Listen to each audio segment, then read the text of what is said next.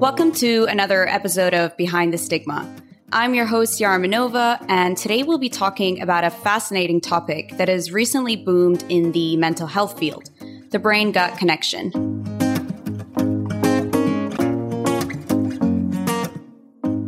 Trillions of bacteria reside in the human gut and have been shown to play a crucial role in our mood and mental well being through an influence on neural, immune, and endocrine pathways. We will be discussing some of these topics in this episode. Today, we have an exceptionally awesome guest who is an expert on the field of microbiomes and someone I am so excited to speak to, Dr. Ruairí Robertson. Dr. Robertson is a scientist and researcher from Ireland who specializes in studying the human gut microbiome. His work looks at how microbes influence the human body by examining interactions between microbes and human health as well as disease. He's completed his bachelor's in nutrition at University College Dublin and his PhD in microbiology from University College Cork. His most recent interest lies in the relationship between the gut microbiome and child growth and development. Dr. Robertson is a bit of a celebrity here, most popularly known for his TED Talk back in 2015 called Food for Thought which has about 4 million views today. Very impressive. And he's also started his own podcast during the pandemic called Biomes, which is a super cool podcast that talks about the different microbes and how they relate to disease and health. So do make sure to check it out. Ruairí, welcome to the BTS podcast, if I may, may call you that. It's truly such an honor to have you here and be a part of this episode. So, I want to kick off this discussion by hearing more about your story. How did you end up in this field studying these tiny bacteria in our body? And what has your journey been like so far? I'm delighted to chat to you, Sarah. Yeah, I, I mean, you've given a, a good kind of overview of my background already, but I guess I was finishing school and didn't know what I wanted to study in university. And I was given good advice that just follow whatever you're interested in. And it can be quite mm-hmm. overwhelming, you know, choosing what you want to want to do and what you want to kind of essentially study or work on for the rest of your life. So I figured I was interested in food. You know, I enjoyed mm-hmm. eating food and somewhat cooking it. But I came from a family of very good cooks, so I decided that that's what I was interested in. And that was helped by me reading an article that my, my dad had given me in a magazine, said, read, read some of this and you might trigger some of your interests. And I read this interesting article about a certain animal in the Philippines known as the Asian palm civet that eats coffee beans in the jungle and digests them. And these remain kind of intact, but they're fermented somewhat through the digestive tract of this cat like creature. It's passed out the other end, and these are actually a delicacy, and it's known as Kopi Luwak coffee, and it sells for huge amounts of money in in that region of the world, but all over the world now as well. So strangely enough, for whatever reason, that that triggered my interest in uh, in food. Uh, amongst uh, being from a family of of good chefs and people who appreciated good food. So yeah, I, I, went on to study human nutrition, and and that was really interesting for for a few years, studying how food affects your body, how it can maintain health and prevent disease, but also how it could contribute to disease as well. And I kind of faced a, a similar crossroads at the end of my undergraduate degree to kind of trying to figure out what I wanted to do next and had a bit of experience working in a lab and, and working in research. And so decided that I would go and apply for a PhD because that meant I'd really be at the forefront of this research. I'd be the person making these discoveries about how food affected your body.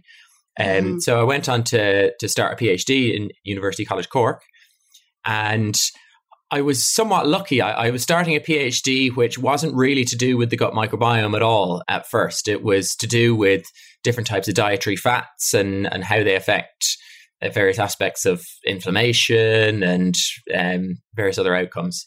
But I happened to be within a big research center wh- who were kind of at the, the forefront of this microbiome field, which was slowly becoming very exciting and, and becoming more well known. And there was a lot of interesting research coming out of it. So it was more so by chance that I happened to be in the right place at the right time mm-hmm. that I started kind of looking at the gut microbiome and some of these studies and how these dietary fats that I were studying affected the gut microbiome, especially in early life in, in mothers and babies. And So really, I, am lucky that I'm uh, kind of riding the wave, and I the last couple of years had more of a focus. Uh, I'm a PhD on on the gut microbiome, and I became more fascinated in, in the field itself. You know, at first I was I would have turned my nose up at bacteria. I said, I don't want to study bacteria. I'm more into into nutrition.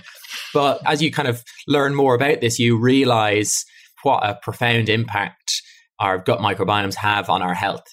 And again, mm-hmm. I was kind of lucky to be part of a lab for a while, which many of whom were neuroscientists and were studying this new kind of link between the gut and the brain. And so I began uh, conducting some research with them, which looked at how different fats and, and different kind of dietary components in early life affected the gut microbiome and how that subsequently might affect um, brain health and behavior. And yeah, and I've, I've kind of been riding that wave ever since. So yeah, and that's that's kind of where I am today. I've gone through my whole, my whole story. Thank you so much. That was a very captivating introduction. I want to assume that not everybody listening is an expert in your topic of research. You've been mentioning the gut microbiota and microbiome. Can you explain to us what do we mean by the gut microbiota and microbiome and is there a difference? Yeah, it's a good good question. So we are covered all over our body and inside our body in trillions of microorganisms. And the kind of reason that we haven't really appreciated this enough before is because we were never able to study them properly. We were only able to grow a small number of bacteria and microbes inside of our um, that live inside of our body. Many of them are very hard to grow.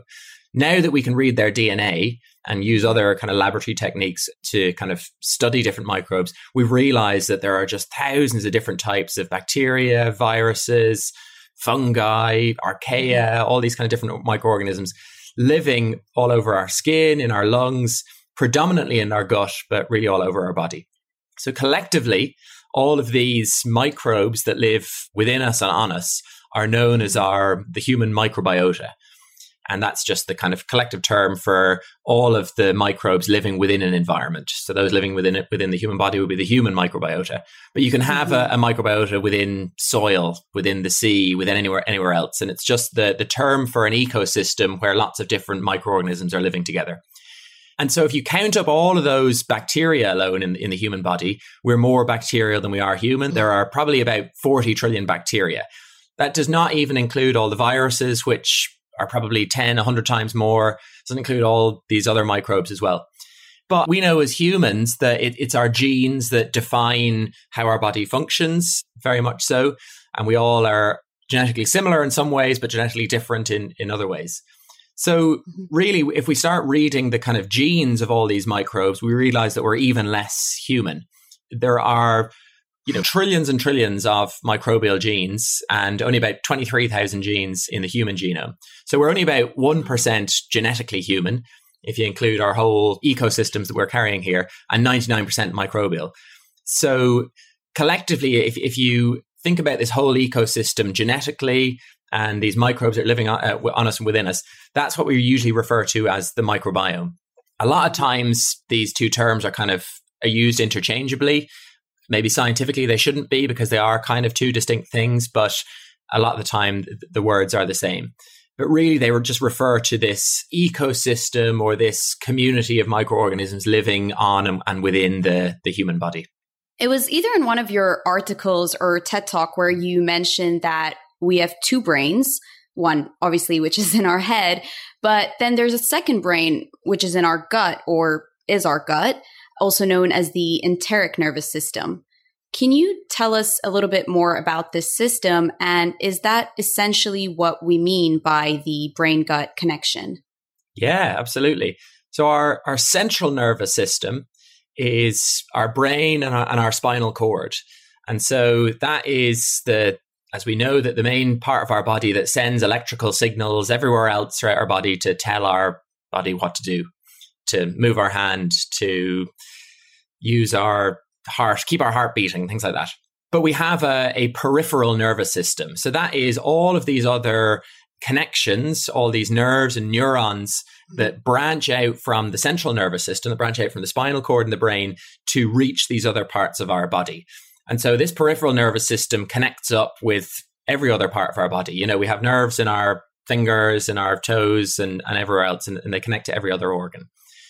But the gut is a huge site of this peripheral nervous system. It contains hundreds of millions of neurons. It's a really kind of active neural organ, if you want to want to call it that. Mm-hmm. So much so that it can actually function on its own. If, if you kind of sever some of the main connections, you know, between the brain and the gut, it, it can keep moving. It has it has a lot of nervous function, if that makes sense. Mm-hmm. So, in that sense, it kind of is its own brain because it has a huge amount of nerves and neurons connecting it to the main central nervous system. Mm-hmm. But it also, I suppose, just conducts so much activity that can feed back into the brain as well. So, there's kind of like a two way system where our brain can send messages from the brain down to the gut, but there can also be messages mm-hmm. sent from the gut to the brain. And so, the ways we can kind of describe that uh, that people might think about is when we're nervous, we might have bowel issues, for example. And similarly, if we have kind of a, a gut infection, we might feel a bit down and a bit, mm-hmm. you know.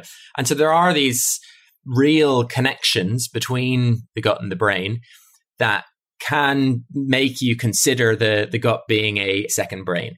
And that's before we even consider all of the microbes that are living inside the gut as well. So the gut itself has these connections mm-hmm. as part of its being part of the peripheral nervous system, but it also contains all these trillions of microbes that make up the, the human microbiome, the human microbiota, the gut microbiota, whatever you want to call it. And this is interesting because these microbes and the gut cells themselves can produce certain compounds or chemicals that can also be produced in the brain. So our brain produces things like serotonin, dopamine, some of these neurotransmitters that make us feel happy, that make us feel calm, that make us feel stressed. And many of these really important chemicals can also be produced in the gut, and they can be produced both by our gut cells in certain cells called enteroendocrine cells, but they can also be produced by the gut bacteria. And the bacteria in the gut cells kind of communicate to, to produce lots of these different chemicals. So the kind of number that's thrown around a lot is the serotonin, which is the chemical that is really nature's antidepressant. About 90% of that is actually produced in the gut, and only about 10% of the body's whole serotonin load is produced in the brain. Now, that serotonin that's produced in the gut uh, has lots of other functions other than just making you feel a bit more calm. It actually mm-hmm. contributes to your gut function and, and, and does lots of other things. But really, it just shows that the, the gut and the brain are intricately connected, much more so than even many other organs in the body. And the gut can conduct lots of functions that impact brain health, and which is why we might refer to it as a as a second brain.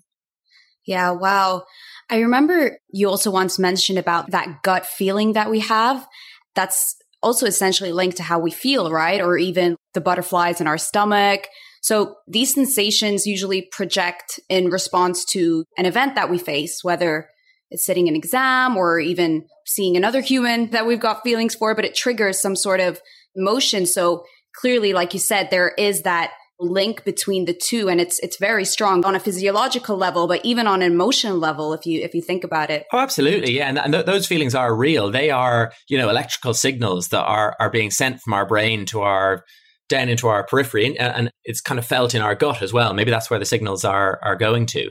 And so that's where we get those butterflies in our stomach or and we don't really know why that is.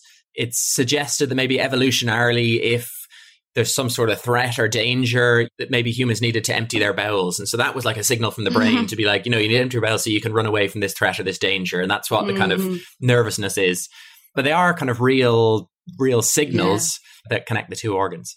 Absolutely. It's similar to stress, right? If we think about cortisol, it's always good to have it to a certain extent, because you said evolutionary, that flight or flight, fight or flight, sorry, response. So the gut bacteria are now being referred to as key players in our mood and mental health, as you mentioned, in terms of, you know, serotonin being produced in our gut. Research is now showing that it can even relieve symptoms of depression, anxiety, and stress. But it can also make it worse depending on the bacteria in our guts. What are the mechanisms in our gut that impact our mood, stress, emotions? And maybe you can talk a little bit about the different neurotransmitters as you already did, but also the vagus nerve if it's applicable. Yeah. So I've I've gone through some of them, but you, have kind of mentioned them there as well. There's there's the electrical signals that are sent through this peripheral nervous system. That's kind of the main route of connection. And one of the ma- those main kind of routes in that system is what's known as the vagus nerve. And that's a really big nerve that connects the gut with the brain. And so that can send signals in both directions. The brain can send signals down through the vagus nerve to tell the gut to do something. But similarly, things that are happening in the gut can lead to signals being sent up to the brain as well to send mm-hmm. it messages. So that's one route, a connection. The other route is through this production of things like neurotransmitters that I said as well. These are can be produced by enteroendocrine cells, these cells that line the gut wall. They can be produced by some of the gut bacteria. So I mentioned serotonin mm-hmm. as well, but you also have things like dopamine, GABA. They all have these kind of mm-hmm. weird fancy names that, that are produced in the gut. And these have, as I said, a huge number of functions. They don't only just affect our mood and things like that. They have other functions, but we're still learning whether they're passed directly from the gut to the brain.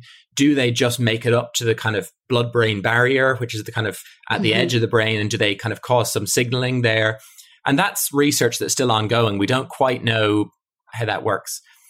There's other things that are produced in, in the gut which can cross over into the brain or at least affect that signaling at the blood brain barrier.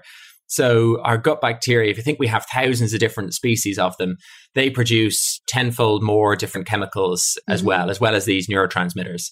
So, our gut microbes can produce things like short chain fatty acids, they can produce indoles. The point is that many of these we're slowly discovering can be passed mm-hmm. through the bloodstream and work their way up to the brain and kind of cause changes there. And a lot of these might be subtle changes, but they could be big changes as well. So there's interesting research in animals that maybe things like Parkinson's disease or maybe things like Alzheimer's may have mm-hmm. some origins from chemicals that are passed from the gut up to the brain.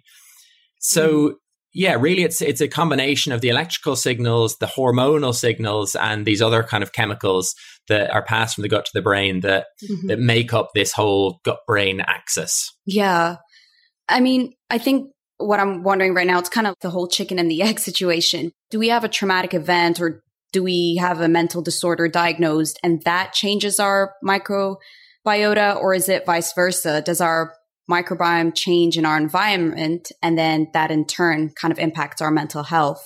Yeah you're right. Oh, that's what a lot of science is trying to figure out in, in many disease states. What is the, the cause or the consequence or what is the, the chicken or the egg? And mm-hmm. it's still i can't give you a clear answer for that as as no one really could for many disease states yeah and it's always you, usually always going to be a combination of both there's not going to be a clear answer I think specifically a traumatic event is is unlikely. You know, uh, something very acute like that is unlikely to cause a kind of drastic change in gut physiology that'll last forever, like it can for kind of mental health and, and brain health. Mm-hmm. However, certainly chronic stress can can certainly impact the gut microbiome, and that's been shown consistently both in animal studies in the lab and, and in humans as well. If we're producing lots and lots of cortisol all the time, which is this stress hormone, that can actually pass through the body and can, and can cause inflammation. Cortisol makes up part of this pathway that triggers this immune response. And all of that can actually change the physiology of the gut as well. That can change what's what's happening inside of us. And so mm-hmm. that's why things like IBS, irritable bowel syndrome, which is very prevalent, mm-hmm. is now being classified as kind of a, a gut brain axis disorder.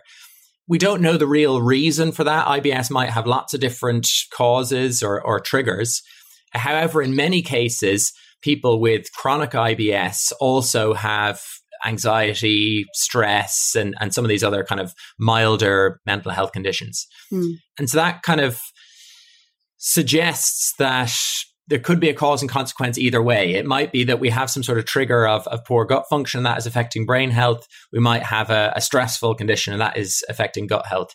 So in, mm-hmm. in many of these conditions, there's a bit of both for that cause and consequence. But as I said before, there's some interesting research for things like Parkinson's and things like that, that it may be relying more heavily on a, on a cause coming from from the gut end. Wow. But that's, that's still ongoing. Well, you mentioned Parkinson's and then you also mentioned cortisol, so chronic stress, for example. But what about more psychiatric disorders? So depression, bipolar, schizophrenia.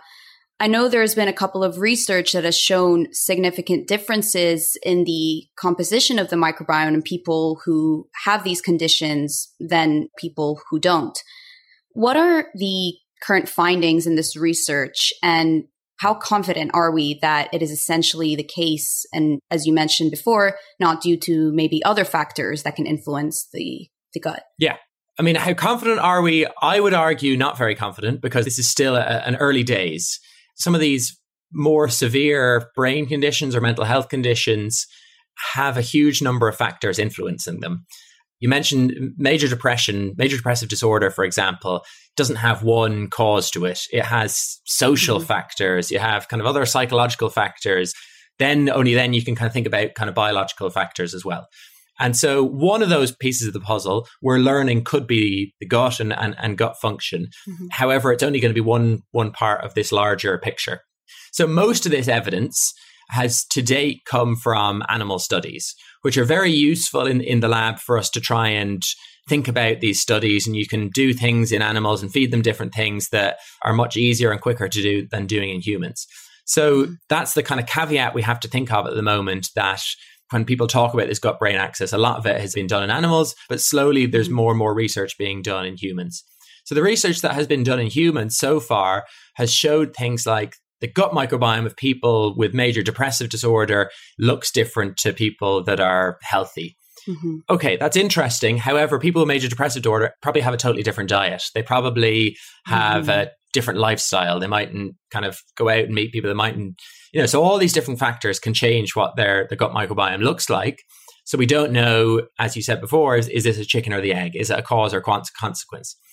Uh, mm-hmm. Slowly, we're getting more evidence from kind of intervention trials and these randomized clinical trials, which are, are the best way for us to study these things. So, for example, there's been certain probiotics or prebiotics or certain diets, for example, that target the gut microbiome, which have shown that they can have small but significant benefits in reducing symptoms of depression or anxiety. So, some of these live bacteria or some of these prebiotic fibers, which help the growth of, of certain good bacteria in the gut, can help to reduce things like cortisol, which is the, the stress mm-hmm. hormone, or they can reduce inflammation, which plays a role in, in stress and in, in brain health. And so that is is giving us more evidence that we can maybe target the gut microbiome mm-hmm. for treating some of these conditions. But at the moment, they're they're relatively small effects. You might get a kind of 10% reduction, 10, 15% mm-hmm. reduction in stress or depressive or other like symptoms. But hopefully that'll kind of translate into other treatments that have a larger effect as well, or they can be combined with other treatments for some of these more severe disorders. Absolutely. I think regardless, our diet and the foods that we eat is very critical in our overall health and I guess physical health and mental health, they intertwine together, right? So they do go hand in hand. And you did highlight the importance of diet, but the gut microbiota is the main kind of driving force for changing our bacteria in the gut. And I'm actually excited to hear your response to this because this is essentially something that people can start doing immediately, right? We eat all the time. So what are the kind of diets and food that have shown to be beneficial for our gut? It could be in relation to mental health, but also in general, and also the ones that can harm it. Yeah. So probably the the biggest tip or the biggest piece of advice for kind of dietary improvements for your for your gut microbiome is is the diversity of your diet. You know, we're all guilty a lot of the time of going into the supermarket and just buying the same foods over and over, or we're tired and we, will kind of eat the same dinner or the same breakfast uh, all the time. And that kind of severely restricts the number of foods that we're feeding, not only for ourselves, but for our gut microbiome. You know, humans can live on a relatively narrow diet. We'll be fine. You know, we mightn't be at our peak health, but we're fine. Whereas many of the mm-hmm. microbes inside of us rely on on certain different types of foods. You know, we have thousands of different types of bacteria and, and, other microbes inside of us, and each one of them might rely on a different type of food for it to survive and it, and for it to thrive. So, really, we need to be feeding our microbiome with a wide diversity of foods to make sure that this ecosystem is thriving and, and is as diverse as possible. So the kind of pieces of advice I'd give to people to do that are to aim for 30 different types of plant-based foods every week. Now, it sounds a lot, but if you count mm-hmm. up every fruit or vegetable that you eat, every kind of different type of nut or seed or spice, anything that hasn't come, come from an animal, because most of these our gut microbiomes predominantly rely on kind of non-animal based foods. That's not to say that they, mm-hmm. they can't survive on and that they don't do well on some animal foods. So that's mm-hmm. kind of the one piece of advice. The second piece would be in order to help do that, if ever you're going buying your groceries or doing your food shopping, buy a new uh, plant based food that you haven't tried before. Buy a new mm-hmm. type of grain, a new type of nut or seed, or a new spice or something like that. And this all will add up to your kind of dietary diversity mm. and, and trying to hit those that kind of relatively arbitrary number but of 30 per week. As I kind of said, the foods high in fiber, which are mainly these plant based foods, are the ones that really stimulate the growth of our gut bacteria. So humans don't have the enzymes to break down fiber, and there are many different types of fiber. But our gut bacteria do, and our gut bacteria ferment and break down fiber from our diet and produce all these really healthy compounds that then humans can absorb. So, foods that include any fruit and vegetable, things like artichokes and tin beans, you know, kind of lentils, chickpeas, mm-hmm. uh, kidney beans are really kind of good sources of fiber, as well as nuts and seeds. You know, I kind of will keep a jar of kind of mixed up chopped nuts and seeds that can be kind of sprinkled on any salad or cereal or or mm-hmm. kind of mm-hmm. really any any meal that you want. So that's kind of your your plant based foods, but also there's some interesting evidence that, that we had looked at and others looked at as well, showing that omega 3 fatty acids are beneficial for your gut microbiome as well. And so these are the kind of healthy fats that you get from oily fish.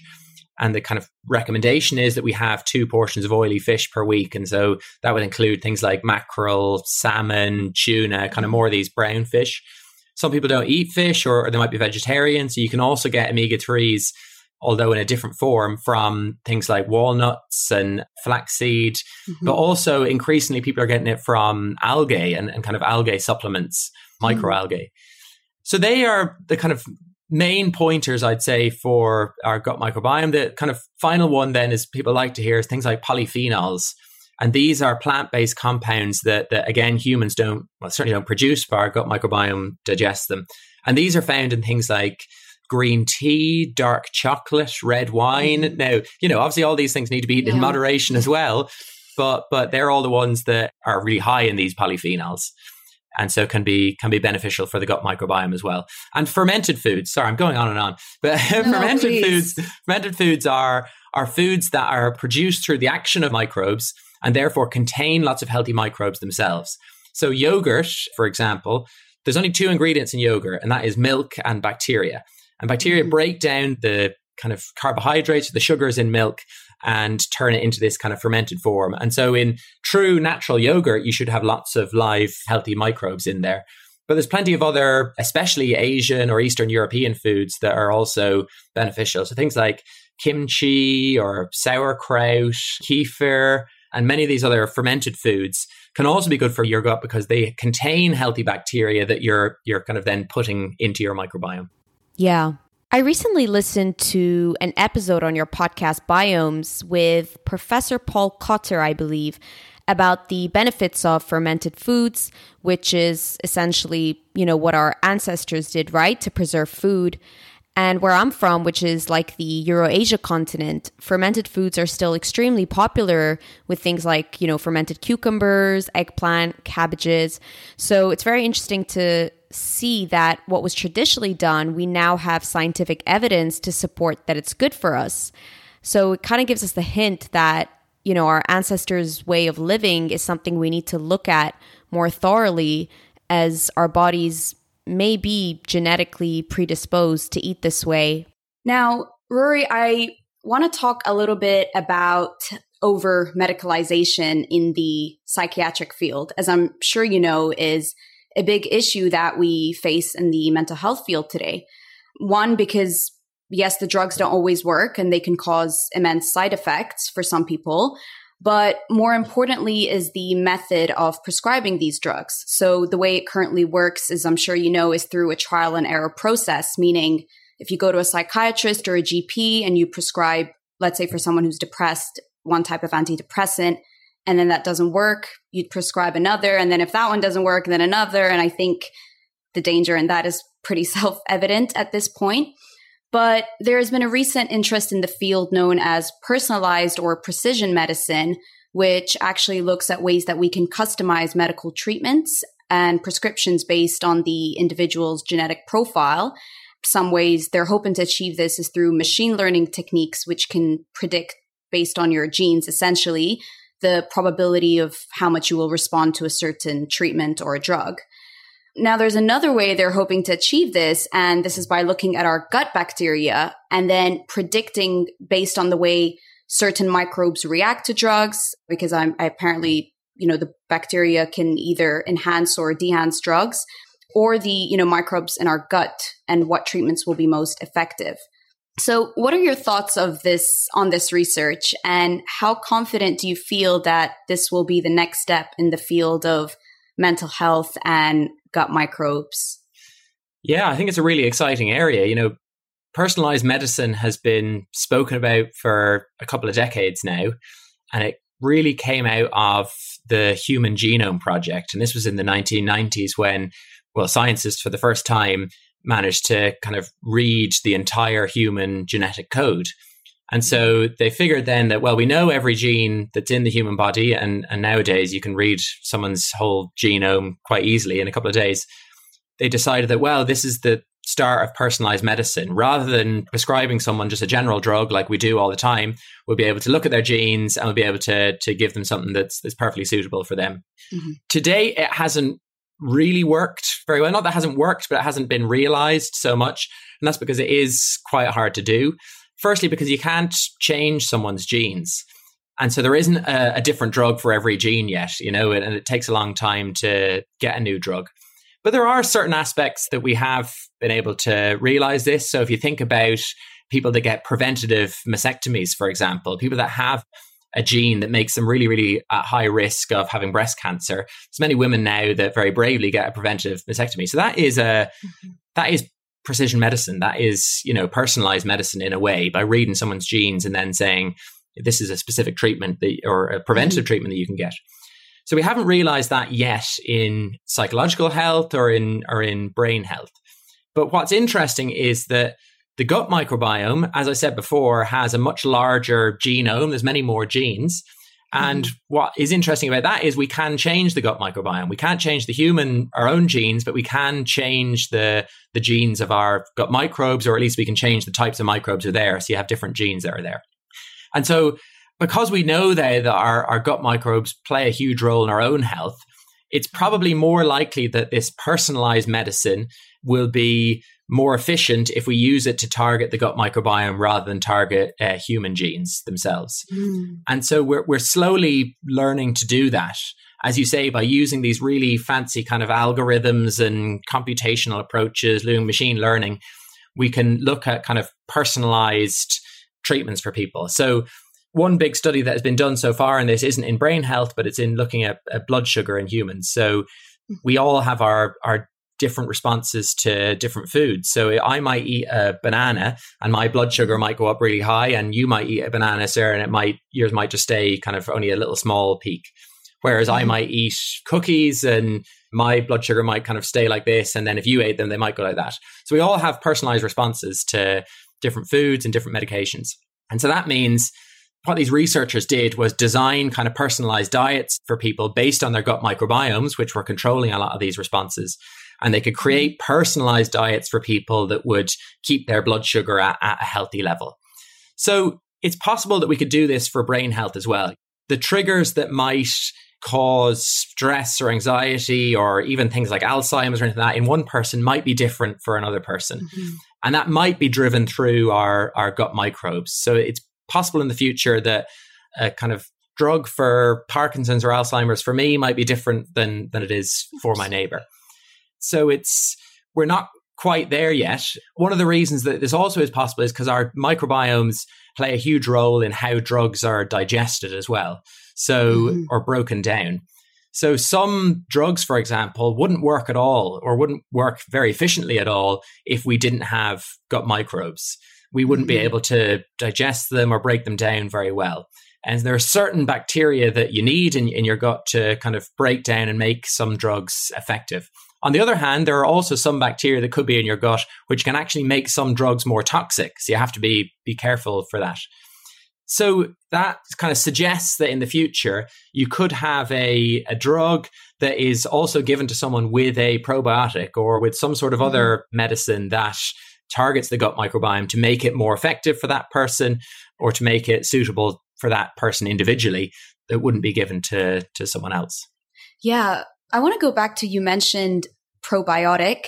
And I feel like we didn't really emphasize on it back when we were talking about the diet. And I and I did want to ask you this question.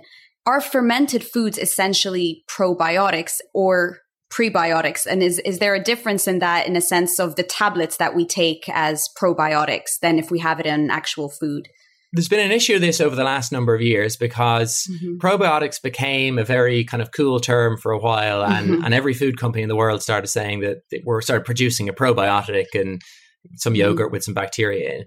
So there are very strict definitions in the scientific literature for what a probiotic and what a prebiotic is. And a probiotic has to be a live microorganism that, if it's administered in sufficient quantities, has a specific health benefit. So that mm-hmm. means not all bacteria that we eat in certain foods, if you know, in a yogurt drink or anything else, are are necessarily probiotic because a bacteria has to have a proven health benefit for it to be called a, a probiotic. So, mm. as I said, companies started throwing in any old bacteria into a, a food and saying that this was a, a probiotic food or, or drink. And at least in Europe, anyway, that was clamped down on. And the, the European Food Safety Authority said you can't use the word probiotic anymore because it's a health mm-hmm. claim. So it implies that it has a health benefit, and none of your foods, you know, have proven evidence of having a health benefit. That's not to say that there are a small number of, well, a growing number of bacteria which are sold as supplements in these pills that do have very good evidence behind them. Most of them, I have to say, don't, but there is a small handful that do. And mm-hmm. so that would involve these probiotics being given in a randomized trial. So people are given probiotic or placebo, and you mm-hmm. measure a specific outcome. It might be kind of bloating and gas, it might be cholesterol levels, or, or whatever it is. So probiotics do have great potential, but they're not all the same. Everyone kind of always asks, oh, should I be taking a probiotic every day? Yes. Well, the question you, you should say to them is, well, why? What are you taking it for? It's like everything else, you know, do you have IBS symptoms? If you do, and the diet isn't working for you, you shouldn't change your diet, then yeah, maybe you should consider taking a probiotic for a while. But not every probiotic is the same. Take a probiotic that mm-hmm. does does have really good scientific evidence for improving symptoms of IBS, because another probiotic mightn't work at all. So we need to kind of get that out into the, the kind of public knowledge at first that mm-hmm. not all probiotics are the same. Prebiotics are, as I was mentioned before, are these fibers which specifically feed or help the growth of the healthy bacteria that are already there in your gut. Mm-hmm. And so these, I think, have slightly more potential. They're slightly less contentious because they're slightly simpler. You know, anyone could really take a, a prebiotic and, and benefit in somewhat because they're kind of adding to their fiber. They're probably adding to the more of the kind of healthy bacteria that are growing in, in your gut there's less of them out there in the market, and so they're probably a little less regulated at the moment. But that's because they're a little more generic. But these are things like FOS, GOS, inulin, mm-hmm. and these are are found in many plant based foods. So you ask then, are if you take fermented foods, then are they full of probiotics? Well, not technically. Mm-hmm. No, they're full of mm-hmm. healthy bacteria. Yes, but we don't necessarily know they're not specific health bacteria that we know has a has a defined health benefit in them because there's so many different mm. types of mm. microbes. But that's not to say that they're healthy. You know, they do contain lots of generically good bacteria which can be beneficial for you, but they're not strictly probiotics. But the benefit of them is they contain both the healthy bacteria, they also contain fiber usually, because they're usually mm-hmm. things like, I don't know, if you think of sauerkraut or kimchi, they contain things like cabbage and, and other things in them that which are also beneficial. So yeah, they can certainly contribute to a healthy microbiome, but they're probably separate to probiotics. Wow, yeah, that's perfect. Thank you so much for clarifying that there's clearly so much potential in the field in understanding the gut brain connection, starting from diversifying our diet all the way from identifying effective drug treatment from our own gut. And there's even a study done on some people with depression whose depressive symptoms were relieved after taking probiotics. So there's just so much to explore and learn from here. So, Ruairí, before we wrap up this episode, I know you have some absolutely fascinating research projects that you're currently working on, such as Shine, sanitation, hygiene, infant nutrition efficacy, as well as Metasam, metagenomics and metabolomics of severe acute malnutrition. Can you tell us more about this research and any other current research that you are working on, and also what you hope the future holds for the field? Yeah. So it's a bit kind of left field of what we've been talking about, my area of research, but I suppose it's all somewhat somewhat connected. But I'm at the moment anyway interested in our gut microbiomes in really early life. You know, mm-hmm. we in the womb are, are, essentially sterile, and so we are exposed to this microbial world as, as soon as we're born. And our initial exposures to microbes in very early life can define some of our health trajectories later on. So I'm interested in the microbiome in really early life and, and what that means for our, our health later on. And specifically in the context of child undernutrition. Mm-hmm. So we focus a lot on kind of overnutrition in the Western world, but there's still a lot of undernutrition. But there's a lot of overlap between undernutrition and overnutrition as well, surprisingly. If you think about babies that are born by C-section, for example, mm-hmm. they have a completely different microbiome after they're born than babies who are born through a, a, standard delivery. And that can have implications later on. That is associated with your risk of developing asthma, of allergies, of, of some of these other inflammatory conditions. So, mm. what I look at is whether a mother's microbiome can affect her baby and whether the baby's microbiome in really early life can affect whether it gets an infection, whether it grows really well, and whether it yeah is under undernourished or grows and develops healthily. So we do different nutrition interventions or antibiotic interventions or different ways to try and improve the health and growth of, of babies either before they're born or, or immediately after they're born. And I'm mm-hmm. looking at whether that is mediated through their gut microbiome. So, for example, we studied whether if you build lots of toilets in a very rural area of Zimbabwe for mm-hmm. half the people and you don't do it for another half the people, or you give babies a nutrition supplement from six months of age onwards or not, whether all of that could improve their growth mm-hmm. by kind of reducing the infections they're exposed to. Does it change their microbiome in early life to fight off all the bad bacteria and to keep the good bacteria? And these are the kind of projects we're still working on at the moment, trying to figure out the very complex story about how microbes in early life affect all of these different pathways that help children to, to grow very well. Some brain health comes into that as well because children that don't grow as well, their brains don't grow as well either. And so they don't learn as well. And so that can maybe have implications for their brain health in, into later life. And that's certainly things that we're we're looking at as well and, and whether our microbial exposures contribute to that. You know, if babies have a very bad microbiome that allows different infections to come into them, does that prevent them from growing very well? And does that prevent their brain from growing very well? And does that prevent them from learning? And does that maybe lead them to be at heightened risk of a mental health disorder in, later life? Mm-hmm. So they're very kind of complex questions that take a long time to study, but they're very kind of important and interesting ones as well.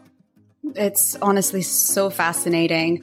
Ruairí, thank you so much once again for your time and being part of this episode. I wish you the best of luck with your current research, and I'm very excited to share this episode with the world. Thank you very much, Troy. It was great. And thank you everyone for tuning in, and we'll catch you next time.